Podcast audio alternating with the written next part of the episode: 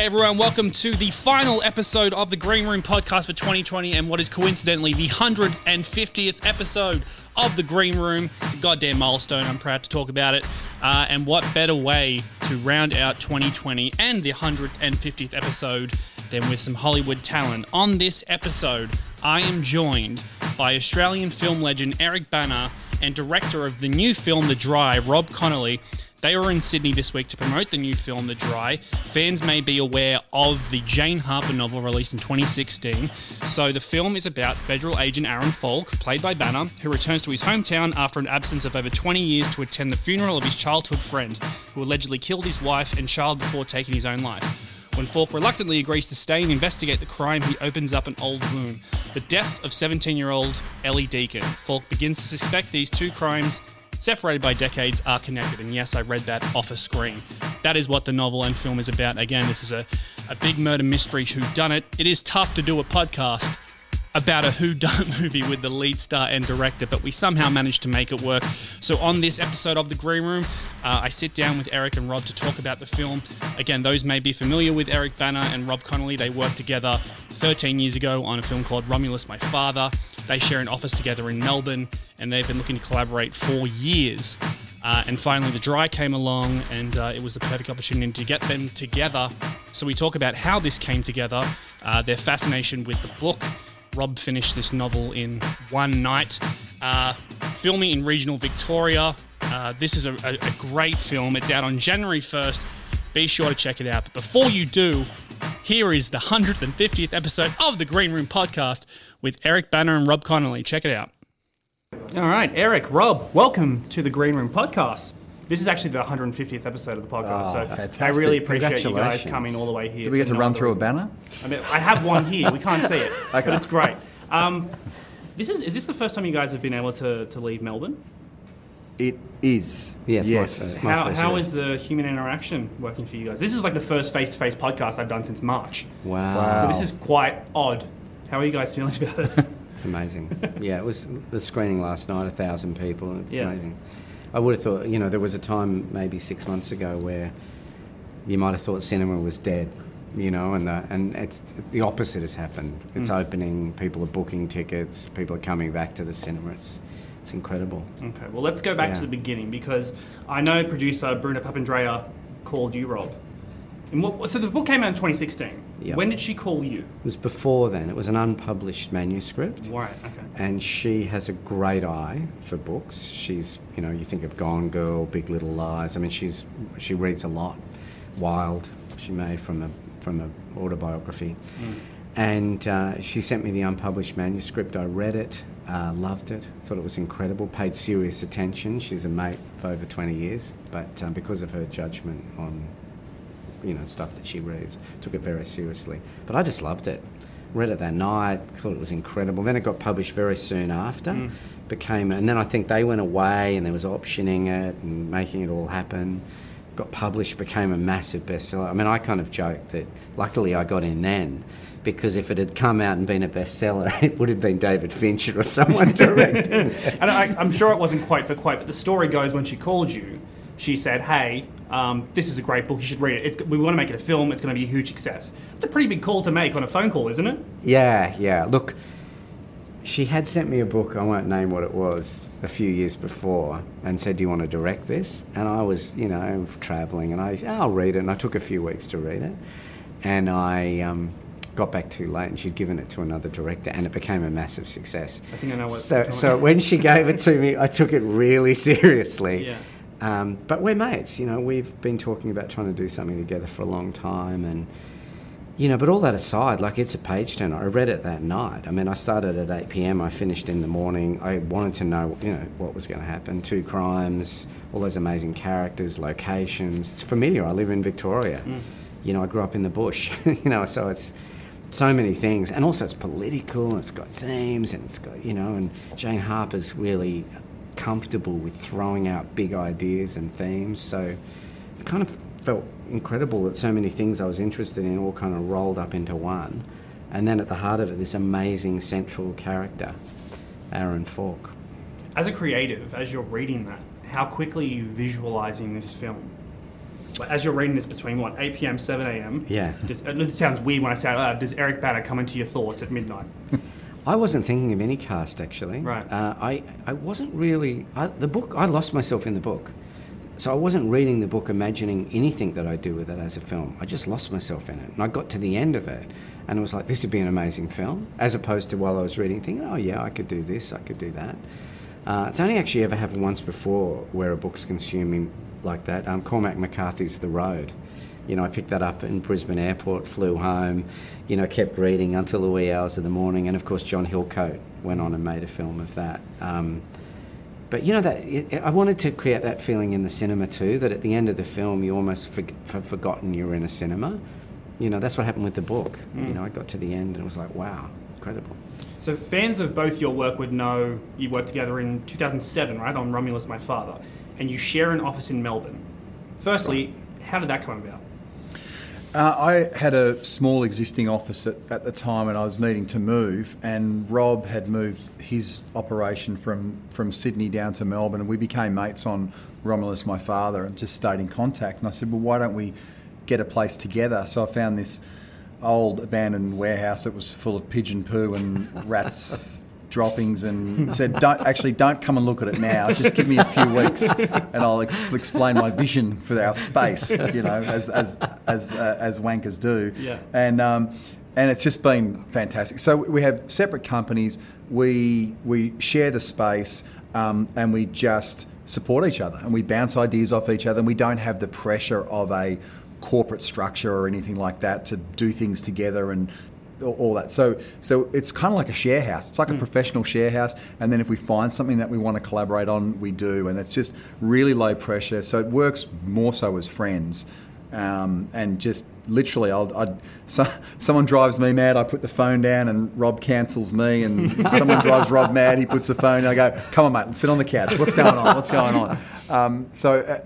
It has literally worked as much as well for life as it has for work. Yeah. So how seriously were you guys trying to find something to collaborate on before The Dry came along? It's a good question, actually. I'm not sure. We were really loose about it, I think. We kind of wanted to. There was no pressure. Yeah, but we hadn't really gone there. You know, I think a few things had come through, but I don't think we'd scrutinised things in the same degree, had we? No, but this was just... the penny dropped really quick. Mm. You know, literally, I remember being at my desk. Across the couch. Rob came in and goes, I'm thinking about adapting this Jane Harper novel, The Dry. And I've gone, The Dry? He's gone, yeah, have you heard of it? I go, I've read it. What'd you think? I loved it. And we just looked at each other. It was like a blind date, you know. Yeah. I think he had for a moment that look of, do you think Robert will cast me? Yeah, you're right. Because I imagine as friends, that's a little tough, right? Like having to do that sounds cool. I wish I could be in that. What do you think? That would be tough. Awkward? Yeah, a little bit. No. Is it true you guys had a lunch, though, where you properly pitched this to Eric? No, look, it literally, I mentioned it, and you'd loved it. Yeah. And it was as simple as, let's call Bruna and see if we... And call Bruna. Eric really loves it. And Bruna's like, oh, my God, you're kidding me. Mm. Because Bruna's a massive fan of Eric and had met him years before. And I love how you describe it, Eric, that, you know, some projects that you can say to people, oh, it's a labour of love. Like my film Balibo, 7 years, nearly killed me to make it. But this was like, Bruna gives me the book, I read it gets published, Eric reads it, he decides to be in it. Our companies become partners with Bruna, you know, it just kind of... I feel like within minutes, suddenly we were sitting down in our office with Caroline Pitcher. Yeah, from Film Victoria. You know, pitching her the idea, and it was suddenly we were just up and away. It happened... Really, and that was one of the joys of the project. It was almost like everyone saw the finished product in their mind, saw the potential for it, which is really, really rare, particularly for Australian cinema, something of this scale. So, yeah, there are no tales of woe in terms of, you know, it took 10 years to get from here to there. It was, I mean, obviously it was difficult once you get the grunt work going, but... yeah, it was pretty special in its speed of enthusiasm. Yeah. I was going to say that because, as you mentioned, some films can take over 10 years to put together. Yeah. Does it really just come down to enthusiasm of a quick turnaround? This is a really unique opportunity because we had a book that was hugely successful. We have an amazing producer who has an incredible track record, and then Rob is attached. And so it's like...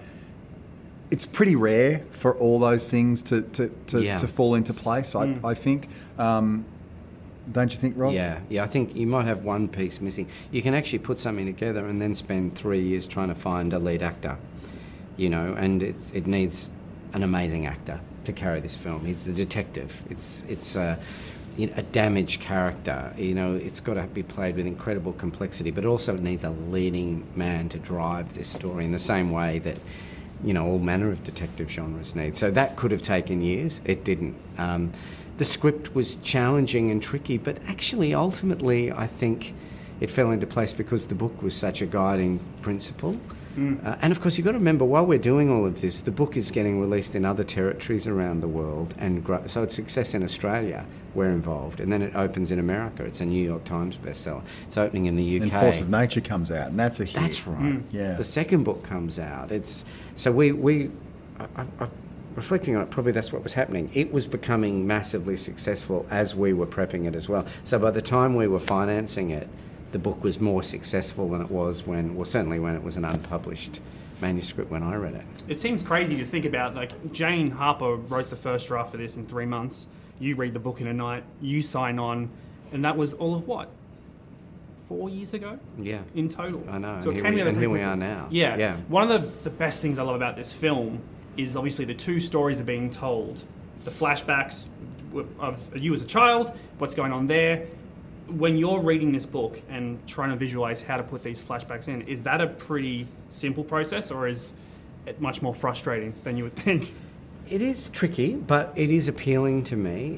When I look back through all of the films I've directed, they tend to have past and present, like something like Balibo. There's two storylines kind of going side by side, and even in my kids' film, Paper Planes, there's flashbacks to the mother, and I think I've got a fascination with it in my work that you start realising when you've done a few films and you start repeating yourself.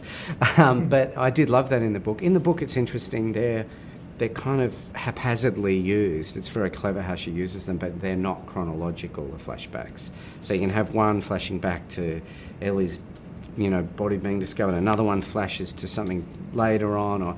And I talked to Jane Harper very early about actually in the film making them chronological, so that they took the audience on a journey as well, hand in hand. My thinking there was that with a book, you can always flick back to something, whereas in a film, you've passed the point, you can't jump back. And I definitely think that when people read the book, they've done a very clever thing using italics and bold, so you know, what happened there? You can go back 50 pages and reread the past. Or, so it's like the non-linear experience of reading a book converted into the linear version of being able to sit in the cinema. Yeah. Eric, I know you obviously love the book.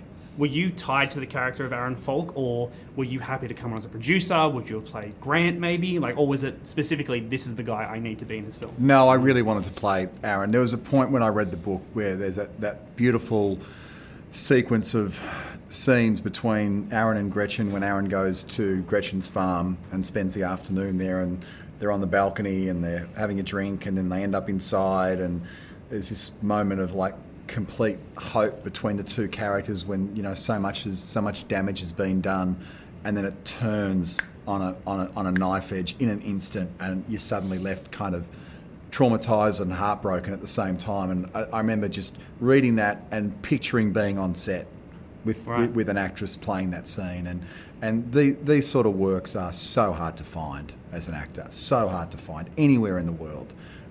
So yes, I immediately selfishly, I mean, my wife had put me onto the book and said, you need to read this. I'm telling you, they're going to make it into a film. You've got to read it. So I already had that in the back of my mind. But obviously I would have been a part of the film in any shape or form if Rob had have wanted me to, but the ability to play Aaron. And then I felt very protective of him, you know, as a fan of the book. Rob and I shared literally the exact same vision for the film, so the collaboration side was just super, super easy.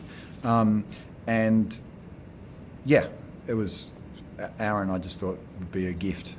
Because it's tough. It's tough to go in depth into a murder mystery in a podcast, because I know the scene you're talking about, but I can't, because that will give it away. Right.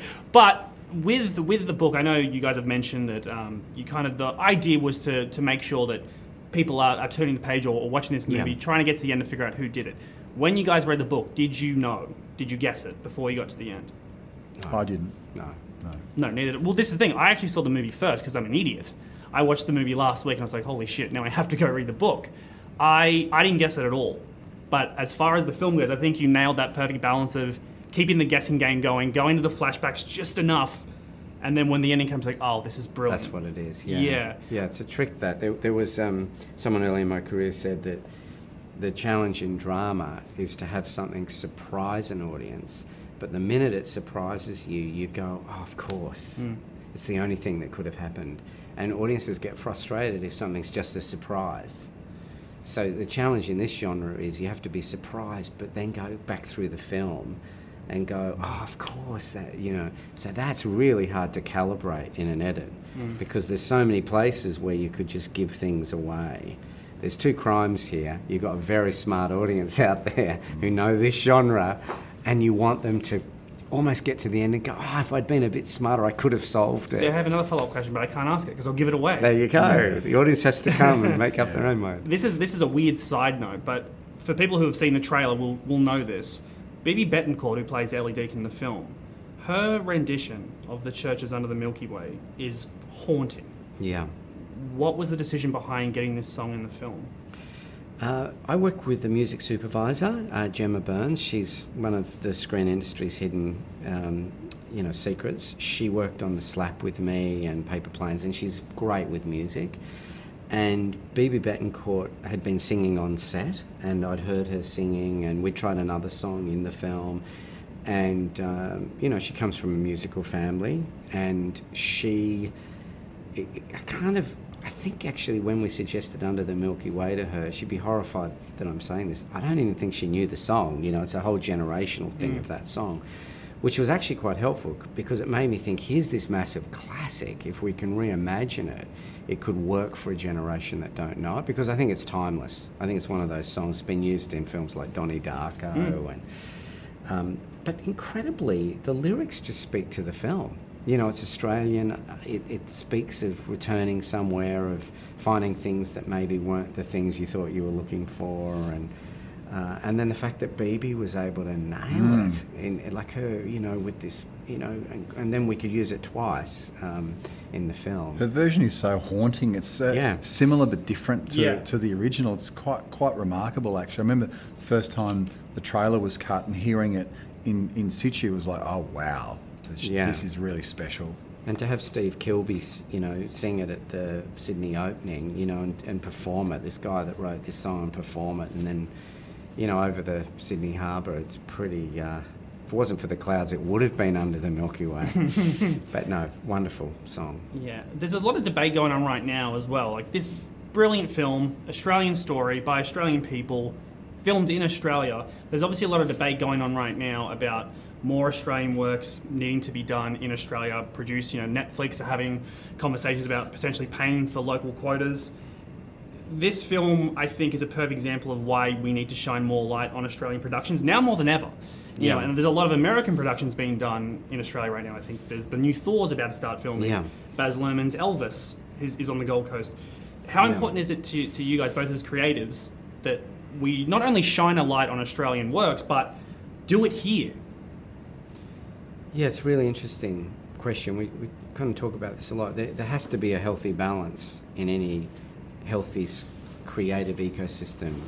Australia can't become the kind of backlot for American stuff. I did speak to one actor who said that his last couple of jobs in Australia have been with an American accent, and I think that's all. There's great things about this, employment and opportunity for crews to upskill, but. We just have to be really upfront. Like Australians love seeing Australian stories. We're one of the biggest cinema-going nations per capita. And this summer, there's The Dry on Jan 1, there's Penguin Bloom, High Ground, Firestar. It's like awesome number of Australian films. I was at the Exhibitors Conference recently, and it was so exciting. It's the first time I've heard this from Australian exhibitors, the independent exhibitors. We want more Australian films. How awesome is that? They've had massive success, with Rams. The Dry is pre-selling really well. So I think as we're seeing in other cultures post-COVID, local domestic stories are doing really, really well.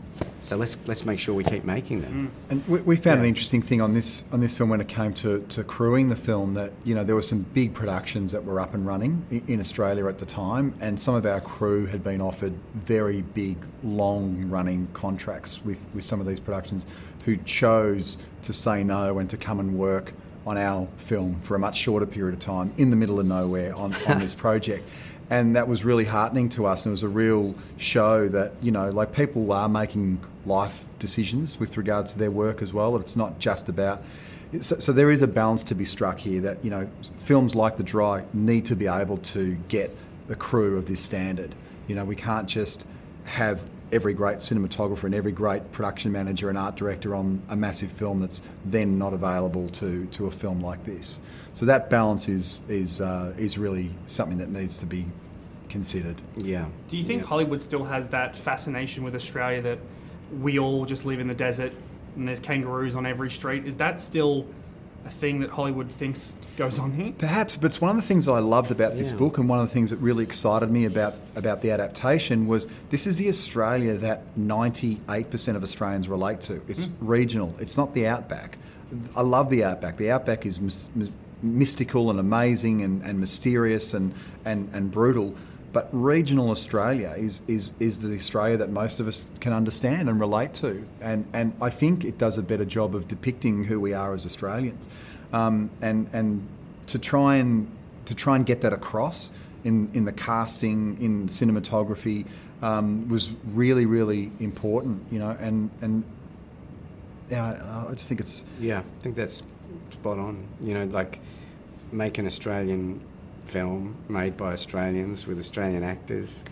You know, there's a whole bunch of filmmakers. We talk about, like, hyper Australian cinema now, like big epic films. We shot this large format, big music, a big actor like Eric, one of Australia's biggest books. Make it for an Australian audience first. If it travels, fantastic. Exactly. But that's the key. First. Yeah. You were saying the other day, which I thought was great, how amazing the timing that we had our world premiere in Horsham, where we filmed it.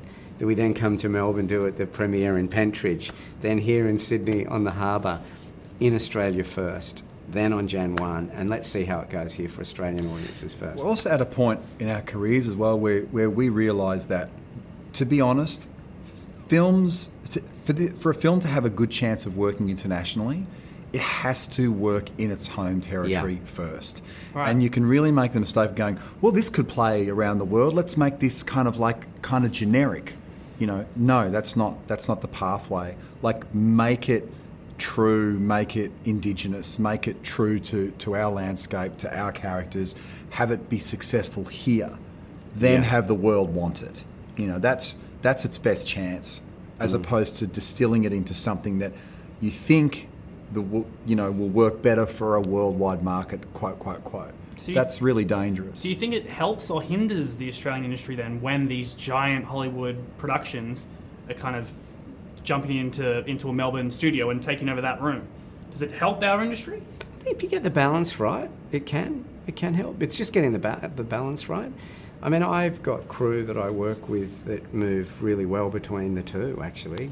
They do a big film and then they come and work with us and on these bigger Australian films. But it's just something to keep an eye on, I think, you know, because any local screen industry in the world, in the face of the scale of films Hollywood makes, needs highly calibrated government support. We're very well supported in Australia. Mm. So, you know, we just keep an eye on films like this.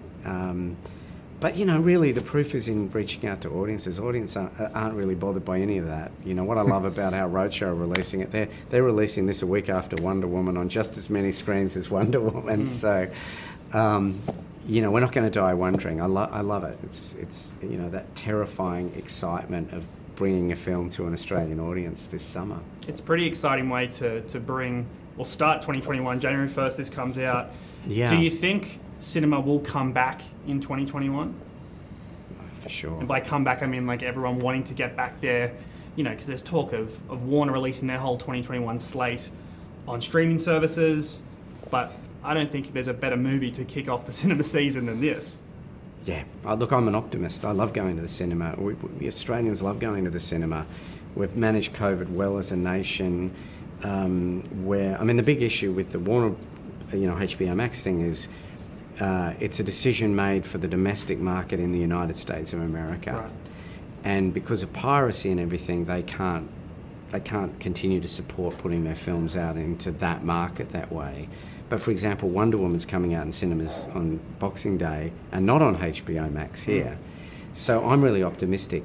The support we've had from Australian exhibition is incredible. I've had it all my career. I can bring a little film to the market and get support, and now a big one. There are exhibitors, small individuals who own cinemas, big cinema chains like Village. I mean, the support is overwhelming for The Dry. And they've done it really tough. They've been shut. They've done it tough. They've done great work to make cinemas safe. I'm really, really excited. I'm optimistic. I reckon we love going to the movies in summer too. Come on. Well, guys, thank you so much for coming on the podcast. I'm getting the wrap up, so we have to stop. Thanks very much. Thanks for coming on the podcast, guys. Appreciate it. Yeah, no worries. See ya. Bye. The film is called The Dry. It is out on the 1st of January next year. Be sure to head to the cinemas. Finally head back to the cinemas to check this one out. And again, big thanks to Eric and Rob for coming on the podcast. And thank you for listening to the podcast. 150 episodes down. 2020 is over. I'll see you in 2021. Thanks for listening. And make sure you go out and see The Dry. And if you like what you heard, head over to thepodcast.com.au to check out previous episodes of The Green Room podcast, as well as other shows, including The Take with Willie Mason, That Sucks, and Rewind with Steve Bell. Head over to thepodcast.com.au, share, subscribe, like, do all the things, and I'll see you in 2021.